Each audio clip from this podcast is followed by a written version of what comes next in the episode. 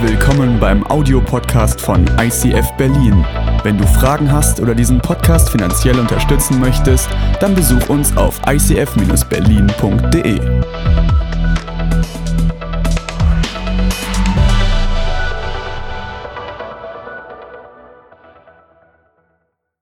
Okay, schönen guten Abend, schön, dass ihr da seid. Wir sind heute am vierten Thema von unserer Themenreihe Values and Wonders und wir sind bei diesem schönen Thema Gastfreundschaft. Ich kann es auf Englisch nicht aussprechen, hospitable, ist eigentlich Schwäbisch. Hospitable, oder? Klingt ein bisschen schwäbisch, oder? Haben wir Schwaben hier? Cosima, bist du da? Willkommen. Also hospitable. Also wir kriegen wir irgendwie raus. Heute ist das Thema Gastfreundschaft und als ich so über die vier Themen nachgedacht habe, haben wir die letzten Wochen schon, sind wir ganz schön in die Tiefe gegangen und haben gesagt, es sind sechs Werte, mit denen wir die Kultur unserer Kirche beschreiben und es ist das wichtig.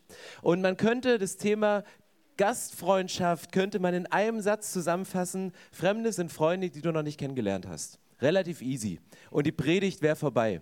Fremde sind Freunde, die du noch nicht kennengelernt hast. In diesem Raum sind Freunde, sind tiefe Beziehungen von Menschen, die du kennst, aber hier stecken auch jede Menge potenzielle Freunde, wo du nicht weißt, was, wie, wird die, wie wird sich die Beziehung mit diesem Menschen, mit diesem Mann, mit dieser Frau, mit diesem Gegenüber auf eine positive Weise verändern.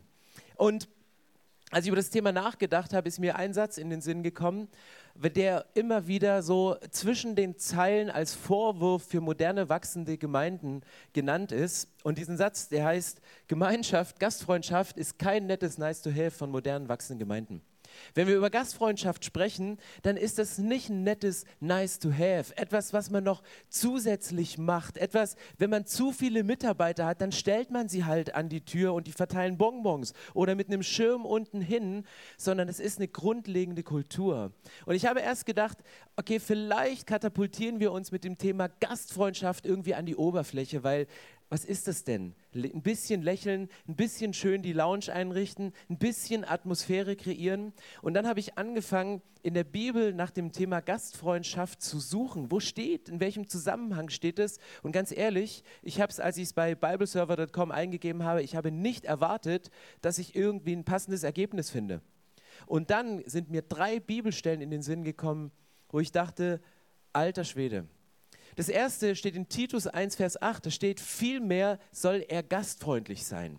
Jetzt fragst du dich wahrscheinlich, ja, wer soll denn gastfreundlich sein? Titus 1 ist ein Kapitel in der Bibel, wo ein Anforderungskatalog für Älteste und Gemeindeleiter steht. Für Leute, die Verantwortung übernehmen, die eine Kleingruppe leiten, die in Leiterschaft gehen und sagen, ich übernehme Verantwortung für andere Menschen. Und dann ist ein ganzer Katalog, was die nicht sein dürfen. Die sollen nicht aufbrausend sein, nicht jähzornig, die sollen nicht zu viel saufen, die sollen treu sein. Also es kommt wirklich so bam, bam, bam, bam, alles Negierung erstmal weg. Und das Erste, was dann steht, was sie sein sollen, ist, vielmehr soll er gastfreundlich sein, das Gute lieben und besonnen sein, gerecht urteilen, ganz für Gott da sein und sich selbst beherrschen können. Die erste Sache ist Gastfreundlichkeit, Gastfreundschaft zu leben mit Leuten. Und ich dachte, warum ist das so wichtig? Warum, warum muss man als Leiter gastfreundlich sein? Verstehen wir Deutschen irgendwie nicht. Aber es ist ein Wert, der ganz, ganz oben angesiedelt wird und der ganz tief uns in die Bibel reinnimmt. Das zweite ist ein Auftrag an eine Gemeinde. Da steht, sorgt für alle in der Gemeinde, die Not leiden und wetteifert in der Gastfreundschaft. Hoffnung für alle, coole Übersetzung. Ich habe das Wort wetteifert in anderen Übersetzungen so strebt nach oder richtet euch danach aus. Dort steht dieses Wort wetteifert. Ich stelle mir das so richtig vor, so nach dem Motto, dass in der Lounge draußen so, ich habe heute mit fünf Leuten gesprochen. Fünf, sieben. Da sagt der andere, sieben? Ich hatte eine Person, aber ich habe mich anderthalb Stunden mit ihr unterhalten und wir sind so richtig tief vorgedrungen. Jemand kommt und sagt, ey, ich habe jemandem Kaffee ausgegeben. Wie ein Kaffee? Drei Getränke. Jemand sagt, ich war auf der Mädchentoilette, da fehlt immer wieder das Papier. Ich habe drei Rollen ausgewechselt. Das ist so Wetteifern in der Gastfreundschaft. Das ist so ein kleines Competition-Ding zu sagen, okay, ich toppe es noch. Wenn du eine Mutter hast, die etwas ambitioniert ist, wenn sie Besuch einlädt, dann kennst du das wahrscheinlich. Einen Salat zu machen, den sie vorher noch nie bei einer Freundin gegessen hat und all diese Sachen, wo man sagt, ah, wir gehen da noch mal ein Level drüber. Also die Bibel sagt an eine Gemeinde, wetteifert, macht einen Wettkampf draus. Wer ist der gastfreundlichste? Wo ist die Atmosphäre am coolsten von dem, wie sie gelebt wird? Und dann kam für mich der ernüchternde Vers, Und er steht in 1. Petrus 4, Vers 9, seid gastfreundlich und klagt nicht über die vermehrte Arbeit. Ich meine, da ist die Bibel realistisch, weil gastfreundlich zu sein, das ist vermehrte Arbeit. Da musst du putzen, das muss clean sein, das muss sauber sein. Heute Morgen um 8 bin ich hier den Gang in der Lounge lang gegangen und da stand Song, einer unserer Mitarbeiter aus dem Welcome-Team und er hat die die Palettensofas nochmal abgefegt, die letzten Krümel weggenommen, dass du da nicht sitzen musst und denkst, boah, was habe ich hier für ein Brot unterm Oberschenkel. Der hat einfach, es ist nicht so, dass wir in der Woche nicht putzen, wir putzen zweimal, Montag und Freitag. Trotzdem ist ein Mann vom Welcome-Team dafür da und sagt, ich putze nochmal in der letzten Ecke, einfach weil es mir wert ist.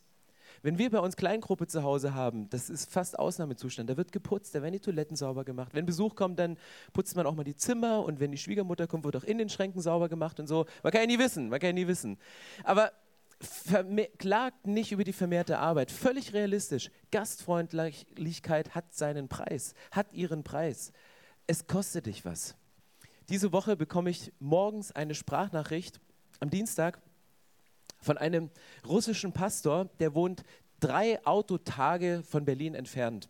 Und er war irgendwann mal so crazy, dass er gesagt hat, ich setze meine Frau und mich ins Auto und wir fahren über Berlin in die Schweiz. Jetzt gibt er mir diese Sprachnachricht am Dienstag früh und sagt, Stefan, wir sind wieder unterwegs in die Schweiz, wir sind aber zwei Tage zu früh, können wir nicht irgendwo übernachten? Und da habe ich kurz gedacht, ja, so ein Ehepaar kriegst du unter. Wir haben aber alle Kinder mit. Sieben. Und ich so, oh, Challenge accepted. Und dann haben wir das organisiert. Wir saßen in der Lounge und dachten, Sonntag Gastfreundlichkeit als Thema. Wir müssen das irgendwie arrangieren. Ich habe so schnell niemanden gefunden, der sieben Gästezimmer in seiner äh, Zwei-Zimmer-Wohnung hat. Dann haben wir gesagt, okay, wir bringen sie irgendwo unter. Und weil die Kommunikation so ein bisschen Salamitaktik war, haben wir erst festgestellt, dass sie ohne alles gekommen sind, quasi nur sich. Und wir hatten einfach nur einen Raum, weil wir dachten, naja, man kann ja Schlafsäcke mitnehmen auf so eine Tour, wenn man so spontan reingeht. Und jemand hat sich darum gekümmert und ich kriege nur abends um halb elf kriege ich eine Sprachnachricht von jemandem, der am Mittag gesagt hat, logisch nehmen wir die auf. Das mache ich nie wieder.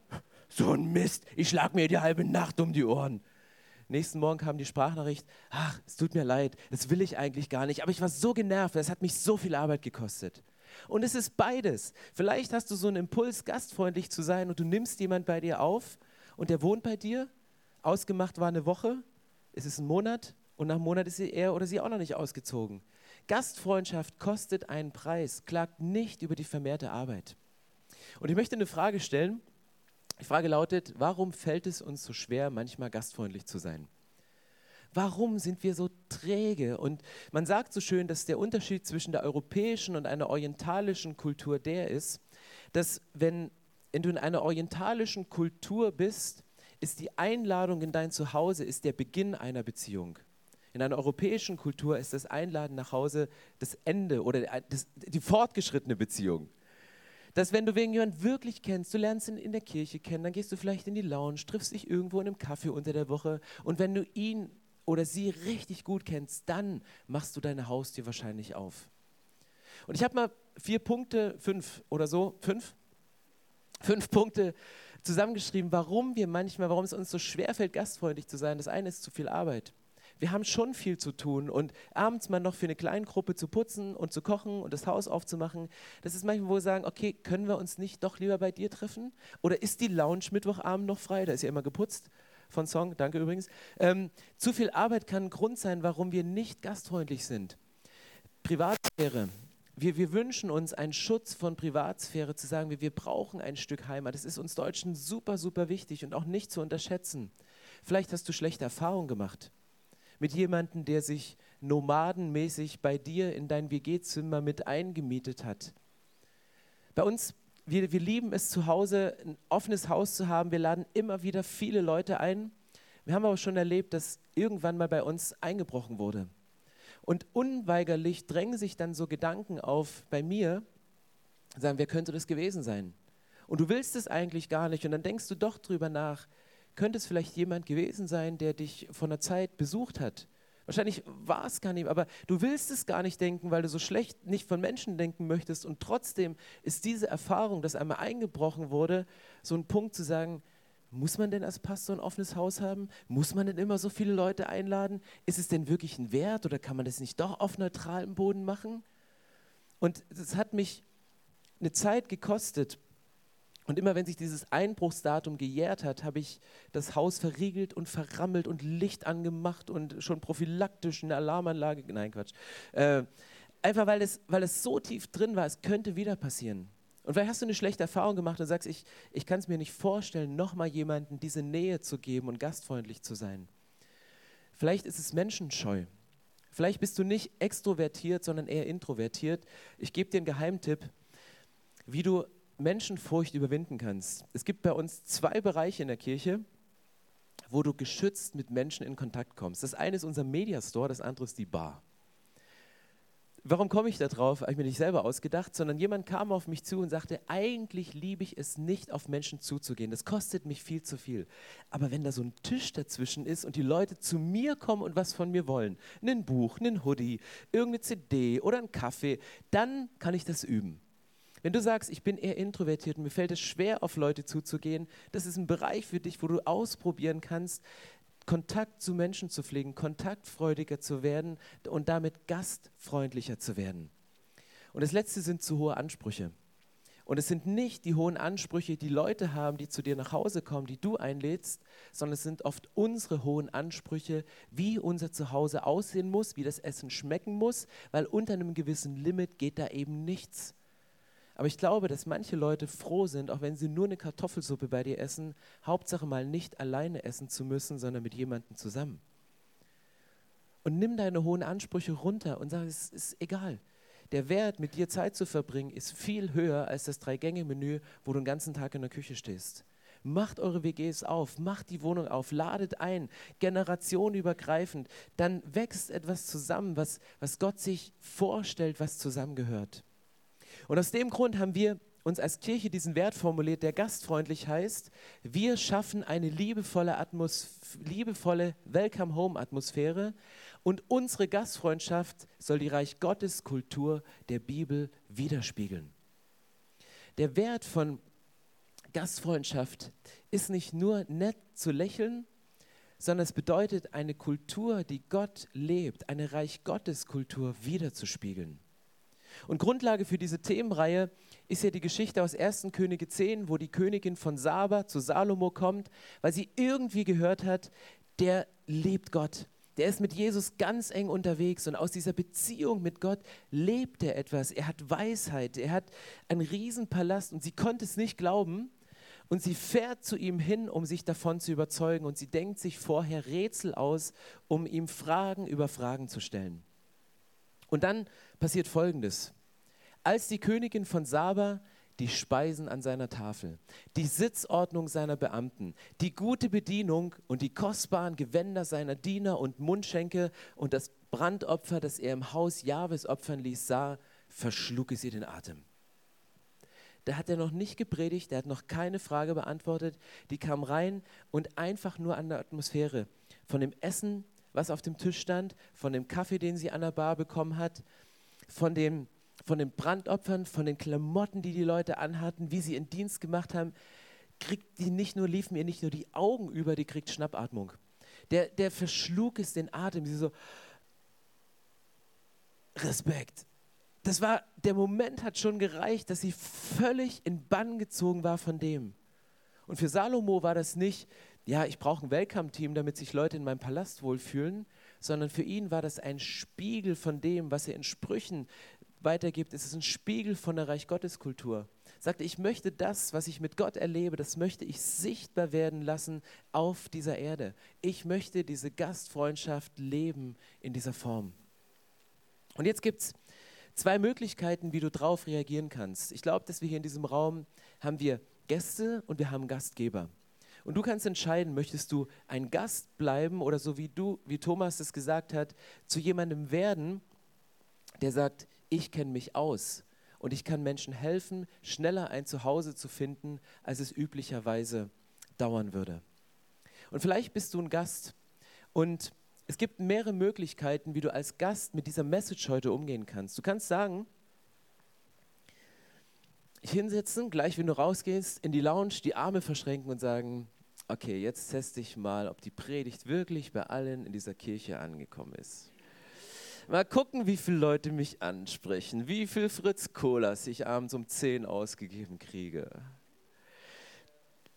Keine. Du könntest, du könntest es drauf ankommen lassen. Und ich glaube, es gibt Sonntage, wo du vielleicht alleine sitzen bleibst und wo wir es nicht schaffen, wirklich mit jedem persönlich ins Gespräch zu kommen. Es kann sein. Deswegen ein Tipp, wenn du, wenn du neu bist und sagst, ich möchte gerne in diese Kirche, ich möchte in eine Gruppe reinkommen, ganz simpler Tipp, klopfe an, wenn du reinkommen möchtest. Klopfe an, wenn du reinkommen möchtest. Königin von Saba, die kam nicht unangekündigt, die ist hingefahren, die hat sich angemeldet, das hast du von weitem gehört, als sie hinkam. Wenn ich bei uns durch die Straße laufe, könnte ich mich beschweren und sagen, Mann, keiner von denen macht die Tür auf und lädt mich ein. Ja, logisch, wenn ich nicht klingel, wenn ich nicht anklopfe. Und falls du beim ersten Klopfen nicht gehört wurdest, eine Bitte, bitte klopf nochmal. Klopf mit großen Augen, stell dich dem Welcome-Team in den Weg, stell dich mir in den Weg. Sei einfach so präsent und klopfe uns zur Not ins, an die Stirn, so nach Motto, hallo, ich bin zum fünften Mal da und mich hat noch keiner angesprochen. Aber klopfe an, werd initiativ, ergreife die Initiative, wenn du irgendwo reinkommen möchtest. Trotz einer vielleicht überdurchschnittlich gelebten Kultur. Und das ist die eine Seite. Und die andere Seite ist das, was wir als Kirche leben wollen. Und wir wollen es nicht nur als Kirche leben, wir haben uns als Familie diese Werte auf die Fahne geschrieben und haben gesagt, das sind unsere Familienwerte. Wir möchten sie ganz genauso leben. Und ich habe für mich eine Entscheidung getroffen und sie euch mal ausformuliert. Ich gehe auf Leute zu, die allein in der Lounge sind und nicht wissen, wohin sie müssen. Ich gehe mit und helfe ihnen. Gleichzeitig freue ich mich über jeden, der jede Woche kommt. Ich habe ein bisschen drüber nachgedacht über diesen Satz, weil das erste ist wirklich so gemeint und das zweite auch.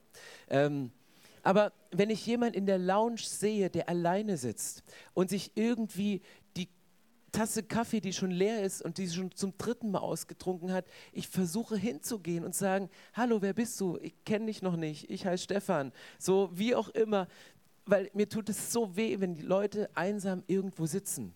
Und manchmal stehen auch Menschen mit fragendem Blick. Es ist morgens manchmal so, das kann ich ja hier offen erzählen, aber da kommt eine Familie mit Kindern im Fahrstuhl hoch und dann steht da was von Kids Check-in. Und wenn du noch nie in der Kirche warst, wo man Check-in braucht für die Kinder, was stellen die sich da vor? Musst du durch so eine Schranke durch, wo die Größe der Kinder gemessen wird? Oder gibt es so einen Schlauch, wo die Kinder erstmal desinfiziert werden mit Läusebefreiungsmittel, dass die bloß keinen Christen anstecken? Äh, wenn ich das sehe, dann ist ja, weißt du, und wenn ich das sehe, diese Fragen in den Augen, dann, dann sage ich nicht, ja, geht mal da hinten in der Lounge, da sind so Computer, da könnt ihr so X35C1 ausdrucken und es klebt ihr euch dann dran und du klebst ja eins auf den Schenkel, dann bist du drin. Sondern dann gehe ich mit den Leuten den langen Gang durch in die Lounge. Und manchmal steht jemand in der Lounge, der sagt es vielleicht nicht, aber seine Körperhaltung sagt die ganze Zeit, ich muss auf Toilette, ich finde hier keinen. Dann kannst du sagen, ja, geh mal davor, vorn rechts am Fahrstuhl ist gefährlich, weil rechts vom Fahrstuhl gibt es viel. Sondern gehe ich mit hin den Gang und sobald wir das WC-Schild sehen, gehe ich dann nicht weiter mit, sondern sage, du kannst wählen, links, rechts, geradeaus, wie auch immer. Aber dieses, dieses Mitgehen, das ist für mich nicht nur zu zeigen, sondern bewusst weitergehen, zu sagen, ich, ich helfe dir. Das ist für mich Gastfreundschaft. Also verbale Gastfreundschaft ist das eine, das andere ist wirklich angewandte Gastfreundschaft. Und warum habe ich diesen anderen Satz drunter geschrieben? Gleichzeitig freue ich mich über jeden, der jede Woche kommt. Als wir vor acht Jahren zum ersten Mal über diesen Wert von Gastfreundschaft, von Welcome Home gesprochen haben, da war unser gesamtes Team, was war so gebrieft, neue Leute anzusprechen, dass sobald ein neues Gesicht kam, egal ob du gerade das tiefste seelsorgerliche Gespräch mit jemandem hattest, der Welcome-Mitarbeiter war weg. Und es sind Christen zu uns gekommen und Leute, die schon lange in der Kirche waren, sagen, was ist denn das für eine Kultur? Warum geht es nur um Gesichter, die neu sind und nicht um die, die länger da sind? Wenn ich zu Hause nur die Gäste begrüßen würde und mit meinen Kindern keinen Wortwechsel, was wäre das für eine Kultur zu Hause? Was wäre das für eine Familienatmosphäre? Und es ist beides wichtig, ein Gespräch zu führen, tiefe Gespräche zu führen, neue Leute nicht alleine sitzen zu lassen. Und es braucht wie beides. Und Robert macht am Dienstag in der Team Night nach der Ladies Lounge, macht er ein Seminar über Welcome Home Kultur. Und ich habe ihm heute Morgen gesagt, Robert, wir können heute mit der Predigt, können wir das Welcome-Team von 25 auf 700 Leute aufstocken, weil einfach jeder in der Lounge sagt, ich unterhalte mich mit jemandem, den ich lange kenne, oder ich spreche Leute an, die alleine sind, und ich werde gehe die Rolle vom Gastgeber hin zu jemandem, der sich, der sich zu Hause fühlt und weiß, wo die Ladekabel stecken und wo man das, das Papier findet, um die Handtuchspender wieder nachzulegen. Und das ist die Herausforderung. Ich glaube, dass, dass jeder Mensch, der kommt, ob er seit Jahren in dieser Kirche ist oder ob er neu ist, ich glaube, es gibt ein Bedürfnis, was jeder gleich hat. Und es ist die Frage, fühle ich mich gewertschätzt? Fühle ich mich gesehen? Fühle ich mich gehört? Und wie kannst du das leben? Wie kannst du dieses gesehen, gehört und wertgeschätzt, wie kannst du das Menschen vermitteln? Ganz einfacher Tipp, wie diese vier Beine an diesem Stuhl. Ein Blick, ein Wort, ein Lächeln, eine Berührung. Weißt du, guck Leute an. Guck Leute an und, und, und guck dann nicht weg und so, oh, der schon wieder. Also, das, ist, das entgleitet uns ja manchmal so in Gesichtszügen. Aber ein Blick ist so wichtig, das Gefühl, ich werde gesehen, man hat mich wahrgenommen auch aus dem Gespräch raus, jemand ein Wort zu sagen, hallo, ich habe dich noch nicht kennengelernt, ich lass mal reden. Oder ein Lächeln, einfach zu lächeln, glaubt nicht, wie Lächeln eine Atmosphäre verändert. Danke, Robert. Oh, Micha, oh. das ist so gut, du fühlst dich wie gut. Also richtig gut. Und dann, warum Berührung? Ich habe hab überlegt, schreibe ich es mit auf, aber mir war es ganz wichtig, es aufzuschreiben, weil jemand zu mir gekommen ist und sagte, ich liebe es, Sonntag in die Kirche zu kommen und mit Handshake, High Five oder mit einer Umarmung begrüßt zu werden. Weil es ist der einzige Moment in der Woche, wo mich ein Mensch berührt. In der U-Bahn mache ich das nicht.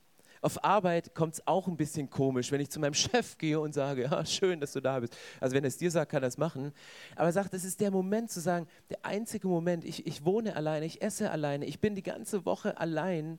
Das ist der einzige Moment, wo ich eine Berührung habe. Und vielleicht ist Sonntag der einzige Tag, wo du einen, einen Handschlag von einer Person bekommst. Und es ist so gut und es sind so kleine Sachen, die wir anwenden können. Und dann geht die Bibel weiter und sagt, ich will nicht oberflächlich stehen bleiben, sondern die Bibel sagt in Hebräer 13, Vergesst nicht, Gastfreundschaft zu üben, denn auf diese Weise haben einige, ohne es zu wissen, Engel bei sich aufgenommen. Du weißt nicht, wer in der Lounge steht. Die Bibel sagt, egal wer da ist, Ansehen der Person schließt die Bibel an anderer Stelle aus und sagt, guckt nicht, ob die Leute coole Klamotten anhaben und setzt euch auch zu denen, die, die ein bisschen abgeranzt aussehen und sagte, macht keinen Unterschied. Aber Abraham, was er erlebt hat, Abraham hatte eine Verheißung von Gott und die hat sich über Jahre nicht erfüllt. Er hatte ein fettes geistliches Problem. Und er war eigentlich nicht in der Lage, Leute einzuladen, Leute willkommen zu heißen. Und da kommen zwei Männer vorbei und er macht sein Zelt auf, er macht ihnen ein gutes Essen, er behandelt sie fürstlich wie Gäste. Und er merkt später, das sind nicht irgendwelche Reisenden, sondern das sind Engel, die ihm nochmal bestätigen, dass seine Frau diesen Wunsch, den sie hat, schwanger zu werden, was über Jahre nicht funktioniert hat, dass das innerhalb einer gewissen Zeit so zustande kommt. Und die Verheißung, dass er Nachkommen haben wird, die so zahlreich sind wie Sterne am Himmel, die daraus resultiert.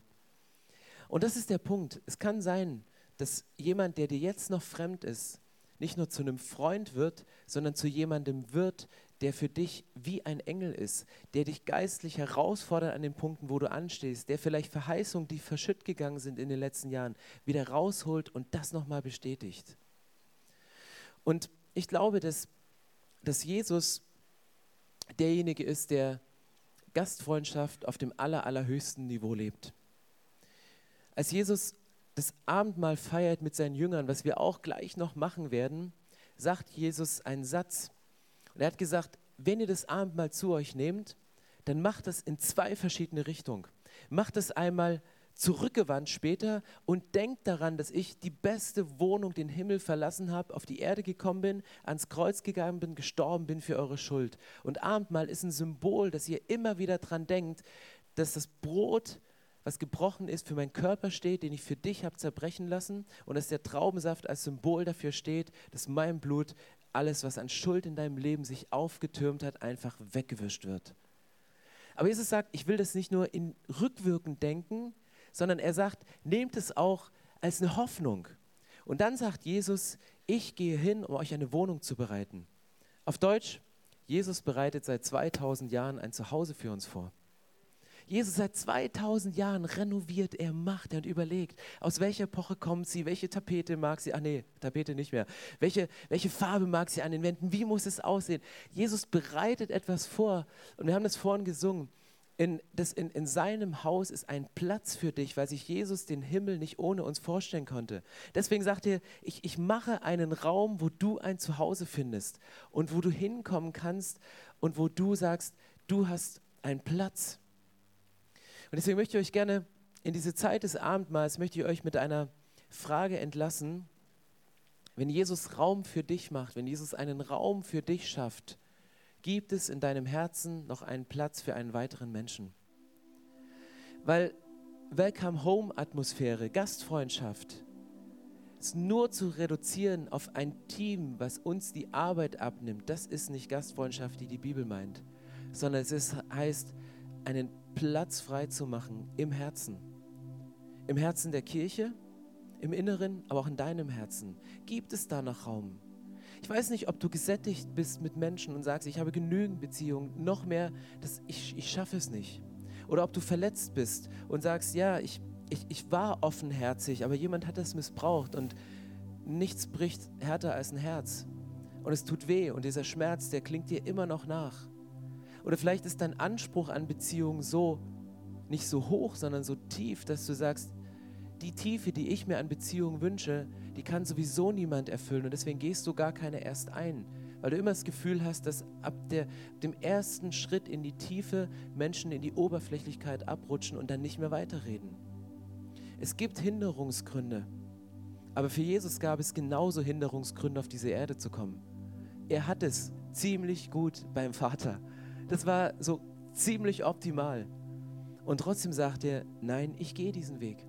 Und ich gehe runter auf diese Erde einfach, um eine Wohnung zu bereiten, einfach um die Reich Gottes Kultur von Gastfreundschaft auf höchstem Niveau zu leben und sagen, ich bereite dir eine Wohnung vor, wo du ein Zuhause findest. Und wann hat Jesus das entschieden?